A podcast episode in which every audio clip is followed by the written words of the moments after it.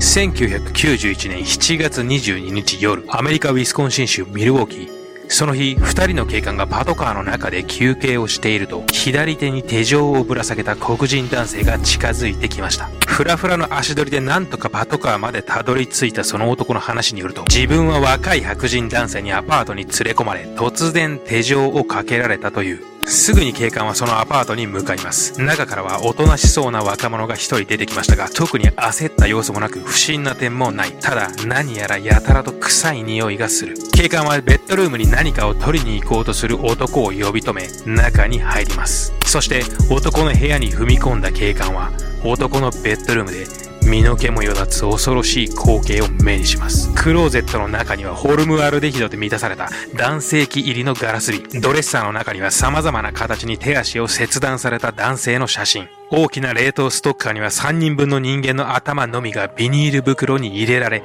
大切に保管されていました。キッチンにはまだそれほど日数が経っていないであろう男性の頭が転がり、近くには様々な容器に入れられたヘドロのように腐りかけた人間の骨と内臓などが発見されました。ミルウォーキの街だけでなく、後に世界中を震撼させることとなるこれらのコレクションは、一人の内気な青年、ジェフリー・ダーマーによって作られたものでした。ジェフリーはこのアパートで若い少年を殺害し、動かなくなった少年を性的に暴行し、解体、骨から肉を削ぎ落とし、死体と共に日々眠っていたのです。最終的には犠牲者の知性を消し去り、体は生かしたまま自分の言うことを聞かせるゾンビを作ろうと夢見た男、ジェフリー・ダーマーに今日は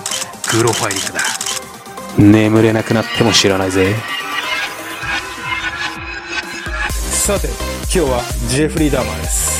ジェフリー・ダマーはかなり有名なシリアルキラーで、青少年17人を殺害しています。ジェフリー・ダマーは性的にはマイノリティですので、犠牲者は男性のみです。特徴的なのは、犠牲者を生きたままの状態でどうこうするということではなく、ほとんどの場合まず犠牲者を死体にしてから全てを始めます。彼はめちゃくちゃ内気で、内気すぎて生きた人間とコミュニケーションがうまく取れないわけです。じゃあ、動かない死体とであればコミュニケーションが取れるのではないか、自分の思い通りにできるののではないかということで薬物を使って殺害します。さらにジェフリー・ダーマの特徴としては相手を支配したいという感情が非常に強いシリアルキラーになります。彼が行った全ての行動はこの強すぎる支配欲によって説明ができるかと思います。ジェフリー・ダーマは生きたままの人間を一人の人間として愛することができないのです。目の前に生きている相手をそのままでは受け入れることができない。自分の思い通りにいかない人間などいらないと考えるわけです。彼はカニバリズムも行いましたが、彼の場合より本質的なカニバリズムという面が非常に強いです。そもそも人肉を食べるという行為は、その人自身を自分の中に取り込み支配するという意味合いがが強いです。現に未開の部族なんかはそういった理由でカニバリズムを行います。ジェフリー・ダーマも相手を自分のものにしたい、相手を支配したいという思いからカニバリズムを行っています。また、ジェフリー・ダーマの特筆すべき点は、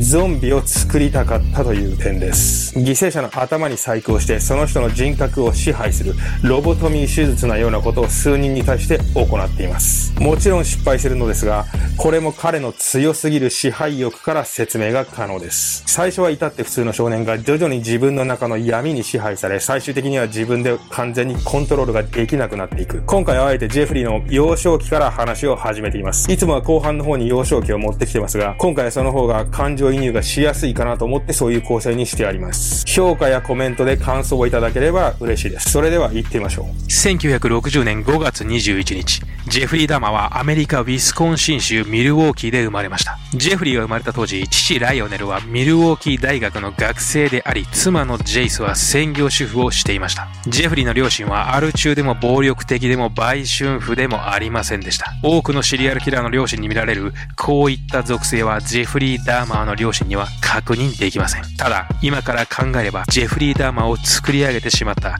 原因の一つは母ジェイスが妊娠中にとっていたある行動だったのではないかと言われています。それは過剰な薬の服用です。母ジェイスはジェフリーを妊娠中、たびたび不安定になり精神的に落ち込み、そしてこの症状を緩和するたびに様々な薬を飲み、時には1日に26錠もの錠剤を飲むこともありました。この妊娠時の大量の薬の服用が、後のジェフリーの人格形成に非常に大きな影響を与えたと考えられています。父ライオレルによると、幼少期のジェフリーは大部分では普通の子供と同じであったが、今から考えれば彼の邪悪な一面は4歳頃の頃には表に出てきていたのではないかと考えています。こんな逸話があります。それはジェフリー4歳の時、ある日当時ダーマー一家が住んでいた一軒家の床下から明らかな異臭が漂ってきました。それは何かが腐ったような、発酵したような匂いでした。父ライオレルが床下を確認するとそこには、近所の猫が集めたネズミやリスの腐った死骸や骨がありました。骨をバケツに入れ、母ジェイスにそのことを報告している最中、ライオネルはふとジェフリーの方へ目を向けました。ジェフリーは骨や死骸の入ったバケツの中をじっと覗き込んでいたのです。そしてそのうちジェフリーはバケツから骨を掴み出し、熱っぽくそれを見つめていたかと思う時々それを地面に落とし、骨が砕ける音を聞いてうっとりとしていました。何度も何度もジェフリーはバケツから骨を拾い上げ、砕けた骨で山を作り、地面に落ちる音に聞き入ってしました。そして、その時ジェフリーはこう言ったのです。バイオリンの弓の音みたい。それからジェフリーは声を出して笑い、その場から去っていきました。違和感を感じたライオネルでしたが、当時はよくある子供の好奇心だと感じていました。ただ後にライオネルは、あの時こそジェフリーの中の邪悪な何かが初めて世に出てきた瞬間だったのではないかと語っています。またジェフリーは6歳の頃、父と一緒に釣りに行った際、腹綿を抜かれた魚の血だらけの臓物を見て目を輝かせていたと言います。ジェフリーはもしかしたらこの頃から生き物の内臓の色に魅了され、何らかの興奮を覚えていたのかもしれません。そしてこの時期、ジェフリーの運命を大きく変える出来事が起こります。足の付け根である鼠径部にひどい痛みを訴えたジェフリーは、大きな手術を経験し、術後非常に強い痛みを長期間にわたって訴え続けています。手術後、人と接することを嫌うようになり、さらに内向的になり、気力を失ってしまったかのようなジェフリーは、何時間も無表情のまま、身白ぎもせずソファーに座り、ぼーっとしていることが極端に増えてきたと言います。怪物の世界が徐々にジェフリーの精神を支配し、日ごとにジェフリーを食い尽くしていきました。おそらくこの時点でジェフリー・ダーマーとしての怪物性や邪悪な部分はある程度出来上がっていたかと思います。ジェフリーはわずか6歳で深い深い邪悪な怪物の世界に足を踏み入れていたのです。これ以降ジェフリーは男の友達も女の友達もできず、自分にとって都合のいい人人間関係以上のものを構築しようとせずに成長していきます。ジェフリーは15歳になるとすっかり内気で他人に関心を示さない少年になっていました。家に引きこもりがちになり、スポーツやゲーム、音楽や本、通常であれば同じ年の子供たちが興味を示すようなものには一切興味を持たなくなっていました。ただ、そんなジェフリーにも唯一興味を引くものがありました。それが骨です。ジェフリーはこの頃、ビニール袋を片手に近所を自転車でうろつき、動物の死骸を回収し、その肉を酸で溶かし、そこから骨を取り出し、近所の森で動物の死骸の頭を突き刺して墓標を作ったりしていました。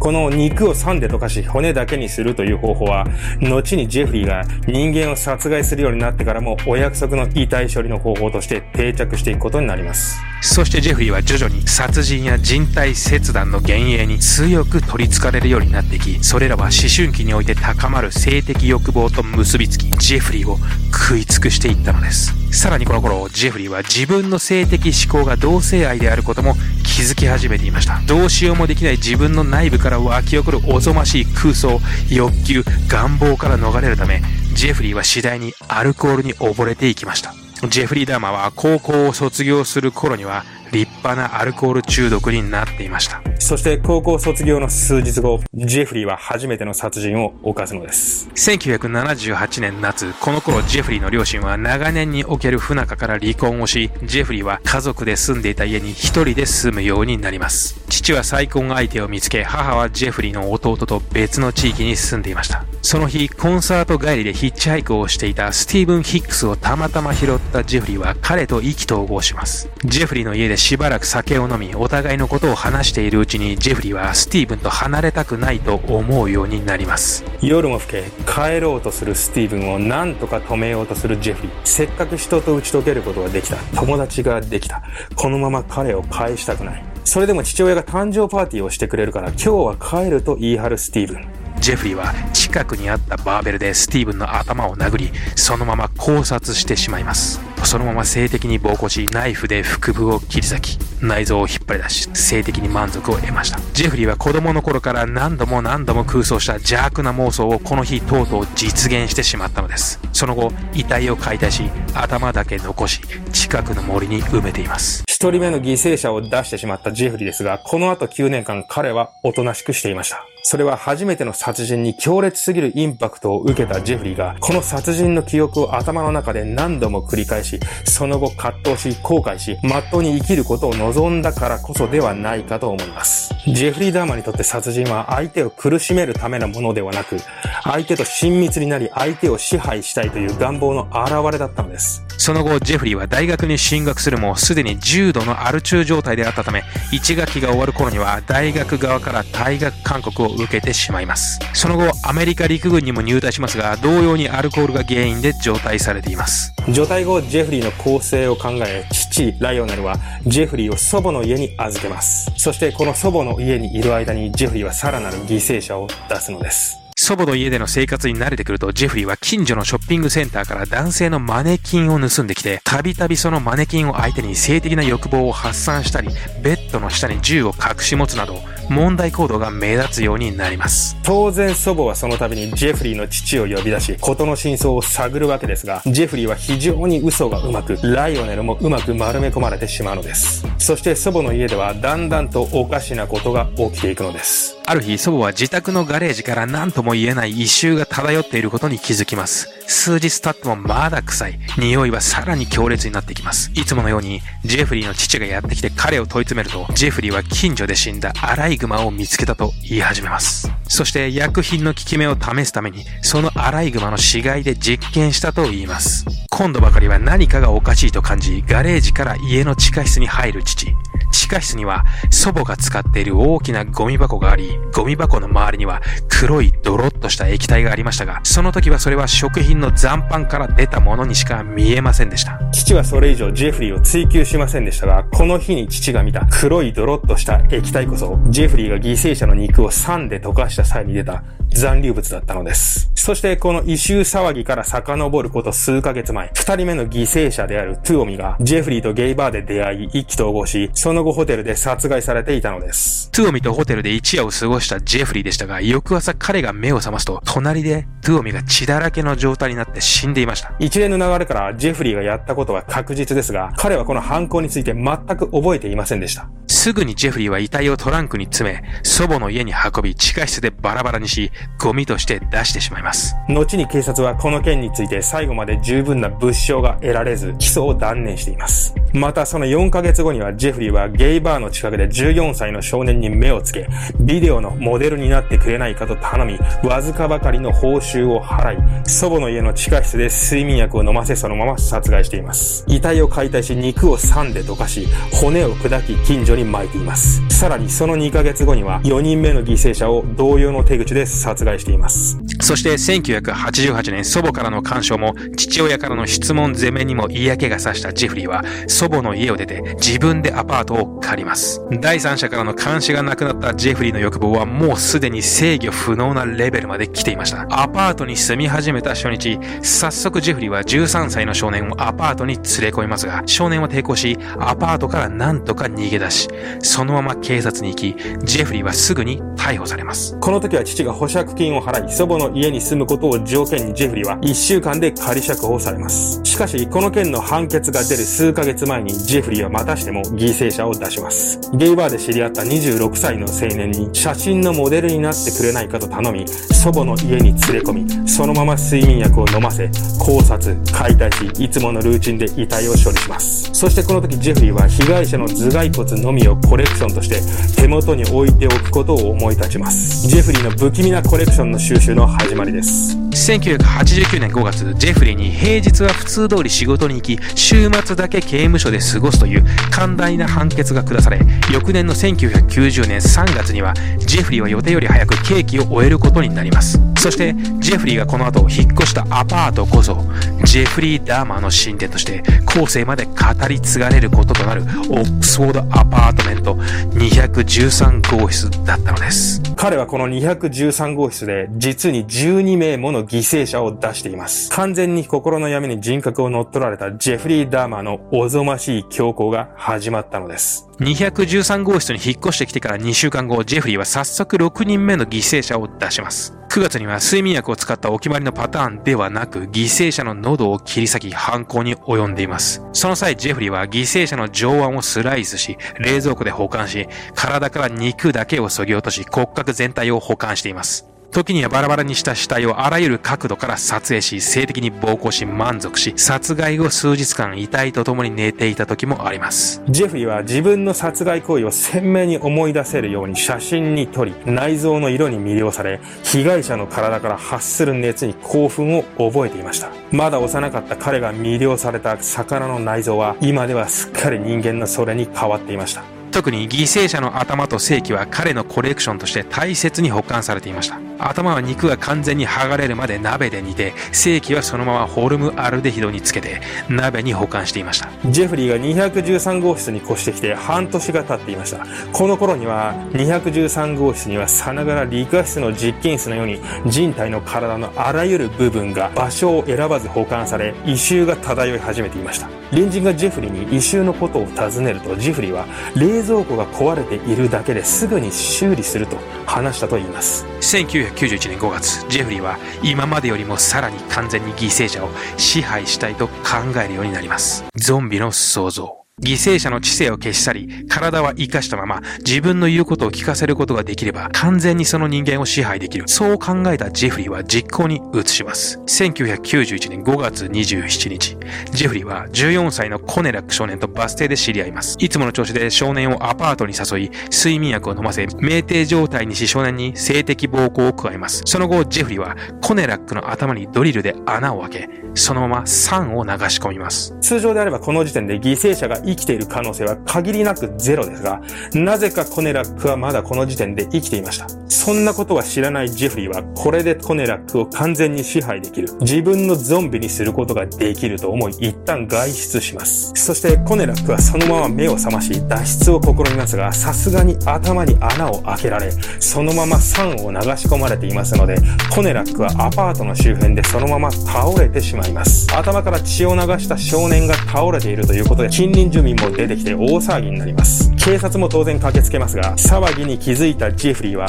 警察にはただの恋人同士の血話喧嘩だと説明し、なんと警察はその話を真に受け、そのまま帰ってしまいます。そして部屋に戻ったジェフリーは、失敗作だと言わんばかりにそのままコネラックを殺害してしまいます。ジェフリーはその後、違う犠牲者にも同じように頭に酸を流し込んでいますが、当然うまくいくわけはなく、そのまま殺害しています。加速していく狂気。この頃ジェフリーは被害者の心臓、上腕などを冷蔵庫で保管して食べています。そして1991年7月22日、ジェフリーから命からがら逃げてきた32歳のトレイシー・エドワーズの通報により、ジェフリー・ダーマーは逮捕されます。17人の犠牲者を出し続けたジェフリー・ダーマーの犯行がようやく終わりました。裁判ではジェフリーは容疑の全てを認め、死刑を望んでいましたが、ウィスコンシン州では死刑は廃止されているため、その望みは叶うことはありませんでした。ジェフリーは取り調べにも積極的に協力し、自らの精神の研究にも協力的な態度をとりました。1992年2月15日、